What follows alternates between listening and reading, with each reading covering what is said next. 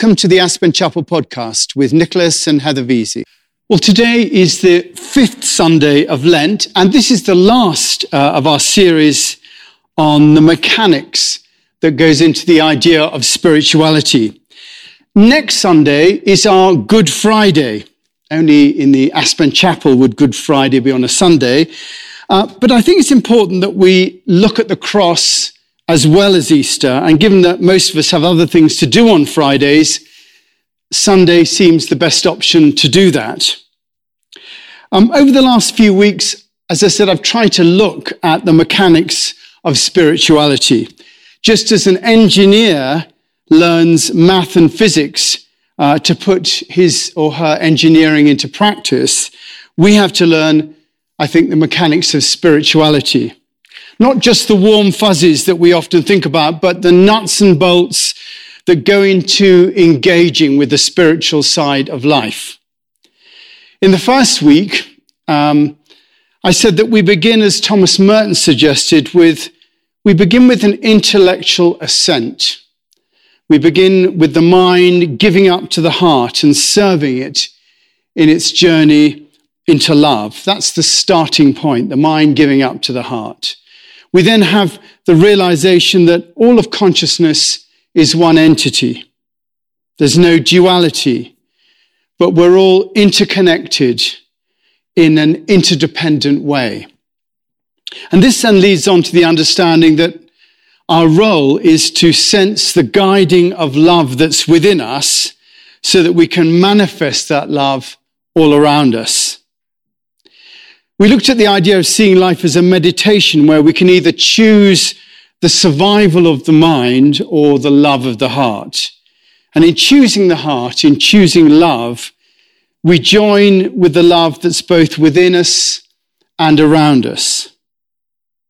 We then looked at the danger of falling into the temptation of thinking that because we're on a spiritual path, that we know what's right and we know what works and we know what love is. And therefore, we are supposedly in a position to tell others, that pride that takes us off the path. And last week, we looked at the bigger picture, our role in the evolving transformation of consciousness, and the fact that what we do matters, and that we have a unique effect on that evolution through our actions. For me, these mechanics of spirituality provide a worldview that enables us to deal with any situation that comes our way. And at the same time, make a contribution to the development of the whole of which we're a part. I always say really that the ground zero of our spirituality here at the chapel is to find ways together of living our lives more skillfully. It's really about how do we skillfully live? And this worldview, I think, enables us to do that. Religion and spirituality are all about worldviews. There, there are the historic worldviews, such as the sun being pulled through the sky by the chariot of the gods. That's one worldview. the worldview that some people had that we must sacrifice our children to the gods in order for the crops to grow uh, all the laws of the Jewish religion, that's another worldview, or the idea that Jesus is at the right hand of God and that we must be good in order to get to heaven, there's another worldview. All these are worldviews that aim to help people who believe in them to live the best possible lives. Obviously, in hindsight, we can see that not all of them match up to our current knowledge of the world. But I think what everybody's looking for is a robust worldview that's able to take into account anything that comes our way and doesn't rely on fantasy or impossibilities. Richard Rohr calls these fantasy worldviews idealized, fabricated realities idealized, fabricated realities. We create these realities of the world in our heads, an idealized worldview, and then we try and live within those views as long as we can. The trouble with this is that When it all falls down, we have to start all over again. The rain comes, the streams rise, the winds blow and beat at that house, and it falls with a great crash. I think the strength of this nuts and bolts approach to spirituality is that I think it stands up to scrutiny. It gives you a way of looking at life that's both robust and allows you to rest in the peace that all of us seeks, that peace that passes all understanding. And from my perspective, it works from every angle. And it also fits with modern scientific thought. And here's the, here's the basic idea that we've been going through uh, as it's evolved, you know, with scientific hindsight. you know, we begin with a big bang. Consciousness becomes manifest in all the atoms that appear in that moment of creation. And over 13.7 billion years, humanity emerges as the conscious, self-respecting, self-reflecting product of years of evolution. The universe develops in such a way as to become conscious of itself. And we humans are the manifestation of that cutting edge of development. Through philosophy, through love of wisdom, we come to see that the universe is all of a one and that we're not separate from it, but are part of it like a drop in the ocean. This oneness is what Jesus calls the kingdom of heaven. The Taoists call the Tao, Hinduism, Atman, Buddhists, the Buddha nature. It is a place infused by the divine creative force manifesting as material reality and everything evolves through the action of love. As conscious beings, we realize that our understanding is limited. So we choose to live within the limited understanding, not to try and know the answers, but to live within the great questions about the nature of reality.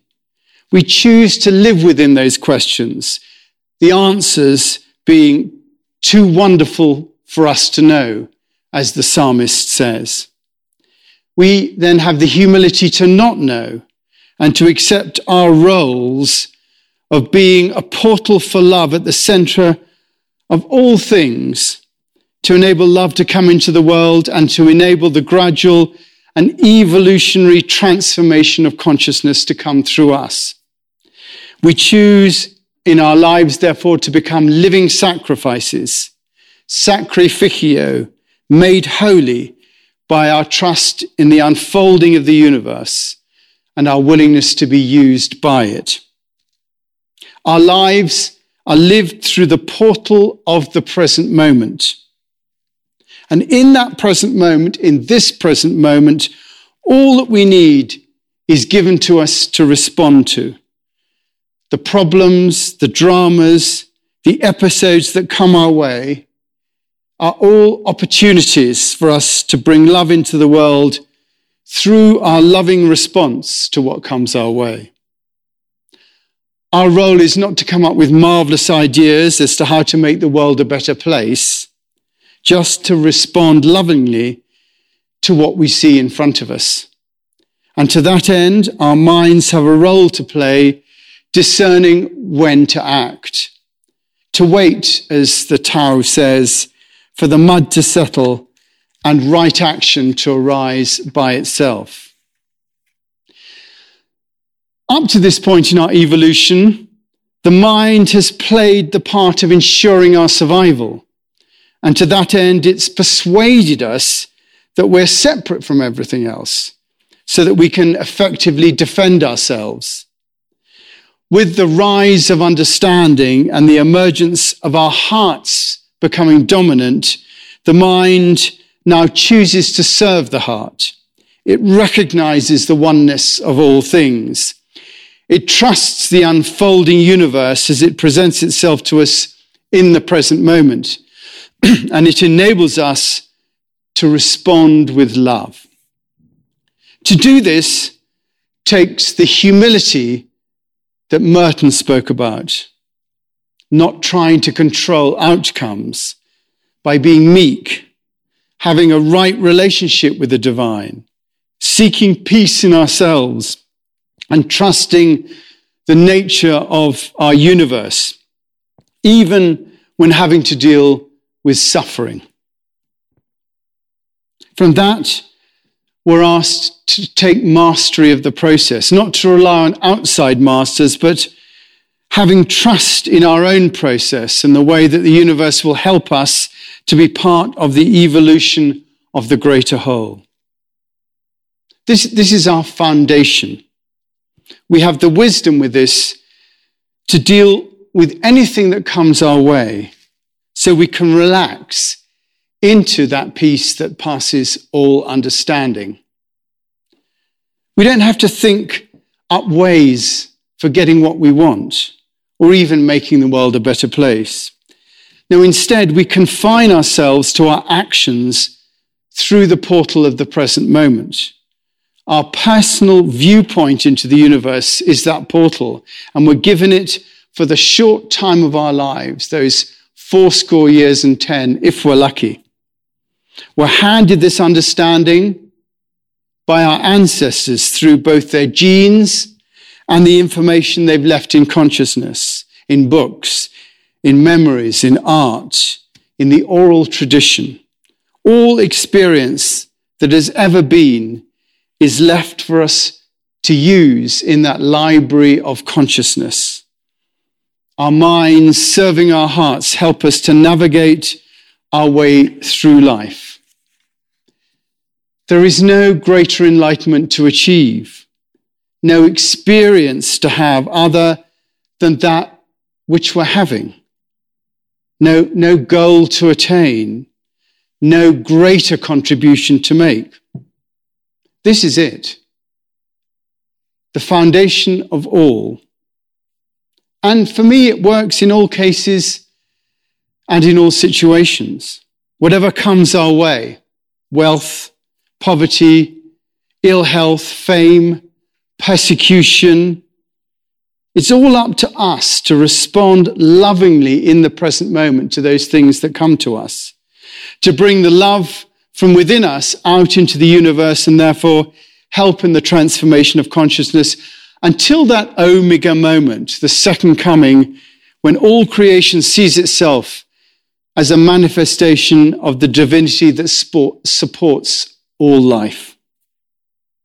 How and when that comes about is not for us to know. We just play our part. And it seems to me that this is a completely reliable and robust worldview that will take us through anything. It contains the wisdom of the scriptures, Christian, Buddhist, Hindu, Taoist, and Islamic. And even it prepares us for death, something we'll talk about next week when we look at the crucifixion. You know, as a priest, people often come up and ask me, what happens when we die? And I always have to say, I don't know. What I do know is that in meditation, I experience a kind of death. It's the death of the mind. As I put my attention on my breath, my mind is not consciously thinking it's in the background. And while I focus my attention on my breath, I'm without that identity that the mind creates for me. For me, when we die, it's the mind that dies. And with the mind's sense of identity that we assume, that also dies. In the same way as meditation, my best guess is that when we die, our life force, our spirit, rejoins the life force of all creation and evolution as it moves towards completion. All that we've done in our lives remains contained in that library of information and consciousness. It exists there, available to all those that come after. And all that we are when we die, I think, is merged with all that is. I think we also have to account for that idea of the eternal now. And that comes into this idea of death, in which there's not just the present moment. There's only the present moment, really, but we, we think of it in terms of time. In the idea of the eternal now, our conceptualization of the nature of time is the illusion that our mind builds up in the same way that it builds up the illusion of separation. And I think to include that concept of the eternal now adds to the idea that death is part of the mind's self identification. Really, what we lose is that self identification. It's a way to justify itself, for the mind to justify itself in terms of time. But I think, you know, now we're going again into areas that are too wonderful for us to know. We just have to see death in the same way that we see life as something that we'll be able to respond to in a loving way as it presents itself to us in the present moment. In that way, death is just a part of life. So for me, the Holy Grail in all our lives, what we're looking for, what everyone's looking for, is a worldview that works in all situations, in all times, and in all ways. When something happens, there's always a place to go that will enable us to respond appropriately. We will fully experience what's happening. We don't try to minimize the pain by blaming someone else. We take up the position of the adult in the room and see the pain as the raw material that the universe is giving us to transform. Our response to this affects us. It affects the situation we're in, and it affects everything that connects with that situation. Which, given that we are one with the universe, means everything. We then have a chance of drawing from within, from the love that's at the center of everything, rather than reacting with our minds. And our loving response is our contribution to both the situation and to everything connected with it. Whatever the situation, health, finance, family, work, politics, whatever comes our way, we're able to respond within a context of love and make a contribution to the evolution of consciousness. And the only way we can lose this, we can lose this way of doing it, is if we're not conscious of the bigger picture. If we lose that connectedness with everything, that bigger picture of our contribution, of our role within the transformation of consciousness, if we lose that and instead we begin to think only of our own little lives and how we can get the best for ourselves, this narrow view makes us try and escape the path of pain that's in front of us because we want to live our lives more pleasurably. So we take our eyes off the bigger game and try to win at the smaller game. And in doing that, we let go of the Holy Grail and it falls from our fingers and smashes on the ground in front of us. The path of love is the path of the grail. This is not a worldview that depends on everything being okay because we're all going to heaven, however awful things are now. It does not depend on everything being okay because Jesus loves us and gave his life for us because it says so in the Bible. It does not depend on us dying as a martyr. It does not depend on how we behave. It does not depend on how we think. It does not depend on others to tell you that you're okay. It just depends on being with whatever is and responding in a loving way. That's the essence of enlightenment. and it's mirrored in all the great spiritual texts the Tao Te Ching, the Upanishads, the Bhagavad Gita, the Dhammapada, and the Quran.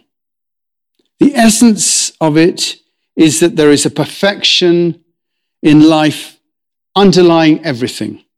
And if we were but to choose to be a part of that perfection rather than fight it, then we can find the peace and serenity that we all seek. This robust view is available for us to use in our day to day living. While everybody else is rushing about consuming what they want and looking for answers, the universe is offering us the gift of the peace that passes all understanding through a radical acceptance of what is. This is not something that's discovered by science. However, it may be that science does get there in the end. It's something that comes from lived experience, passed on from one person to another, generation after generation. And it's realized in our own individual lives. If you're looking for a code to live by that's unfailing, then this is it. We just have to have the courage, courage, literally the heartness, to trust in the universe and in our lives to live by it. That's how the great masters lived. And this is their contribution to us. They lived out a truth that's offered to all. And as consciousness evolves, so the truth of this lived out acceptance will gradually bring about the fulfillment of the created universe. How or when this will happen is too wonderful for us to know. Thank you. So I think it's quite interesting um, that you know we have some fear in our lives a lot of the time, but this idea that that you will always have the wisdom to be able to deal with whatever situation comes your way, to me is very comforting indeed that somehow it, it, it comes to you and that you don't have to worry about things, even death, because if you just keep within that, that understanding of the way that our lives are within the universe, then that wisdom is there and we will know how to respond. Yeah, I was I was struck by that one thing you said about the, finding the, the, the wisdom and the teacher within. Like we're very prone to trying to find it from other people and other teachers, but always, it's always inside us and available to us if we just stay close in and, and listen. That attention. is the danger, isn't it? That when when you think, oh, well, I don't know myself, I must know, you know, the Pope must tell me or the Buddha must tell me, I must look and find someone who will tell me what to do or get the best advice. Whereas, you know, it's, it's there within you, Rita, isn't it? That, that actual understanding, that knowledge to be able to respond to those situations. Yeah, uh, for me, you know, and I go to Second Corinthians is you know, the very first thing when, when we talk about love. Love is patient. Yeah. And patience um, is, and, you know, I've learned this the hard way in my life in many ways, but to me, it's taking the time to to let the wisdom arise and to be patient, not be in a rush, and just wait for it. And I think that that's, that's the, as, as your imagery, waiting for the, the, the, water, the mud to clear. And that's what in our rushed, uh, rushed world that we're always trying to find the fastest way uh, to go and trying to find the most expeditious and the best outcome, uh, we miss, we actually end up missing the world. I, I, that's so interesting that thing about patience because the reason that we're impatient is that we're not willing to follow the path of pain. Is, is that we want to get off that path. And so when it's coming our way, we don't say, I'm just going to wait in this pain until the, the right moment arrives. We think, no, how do I get off it? You know, so we're not willing to be patient. But the path of pain ultimately will take us in that direction. Well, it's like that line you said, do I want to live my life more pleasurably or more skillfully? Yeah. That, that's the that's the question. Like and also having as you said, the bigger picture and, and a long, long view of history that we've just got our, our turn right now, and it's uh, you know to see our lives within the huge sweep of history and evolution is so helpful, isn't it? Just to see that we're just a part of it, not to take ourselves too seriously. and, and I love that thing from Tom, uh, Thomas Keating. He always says that you know, in meditation, the practice is not putting your attention on your breath. He says the practice is coming back to your breath once your mind is taken in another direction. That's the practice. And in life, you know, when something comes to us, you know, it is so easy to, to you know, go off on, on one and try and deal with it and not have the patience that Rich is speaking about. But instead, you know, the practice is to come back and think, no, here I am on this path of pain. And actually, I'm just going to wait here and I'm going to, my practice is to come back. That's what I love about centering prayer is that it's all about part, the pathway of return. It's all about coming back to, to your sacred word or your breath. Like, it's all about coming back, coming back, coming back, and letting go. Letting. Yeah. I mean, that's golly. If only we could learn that when at the beginning of our lives. You know? Yes. yes, but uh, the other interesting thing is that you know that's what we, we do learn in our lives. We've learned up to now. You know, our lives have been a process arriving at this point. And you know, most of us in our congregation are of a certain age, and the amazing thing is that we've spent our lives getting to this point. And once you you find that holy grail why would you want to go back and live another way? I, was sent a poem by uh, Patty Webster, and it's a poem I've actually used before in, in services. Uh, and it's it, it, poem, you know, it's the idea that after you find that way of being, that, that way of, uh, of doing things, you don't want to go back to living your life a different way. It's called Why Mirabai Can't Come Back to Her Old House. Why Mirabai can't come back to her old house. And Mirabai was a 15th century princess who was devoted to Lord Krishna. And she was in love with him from early childhood. And her poems of love and devotion are to Krishna. And her devotion made her go against all the traditions and customs of her time and made Mirabai the most famous of the women poets of North India of that time. And she's talking in this poem about why would I, why would I want to go the way of the world when I have found that which works? Why Mirai, Mirabai can't come back to her old house.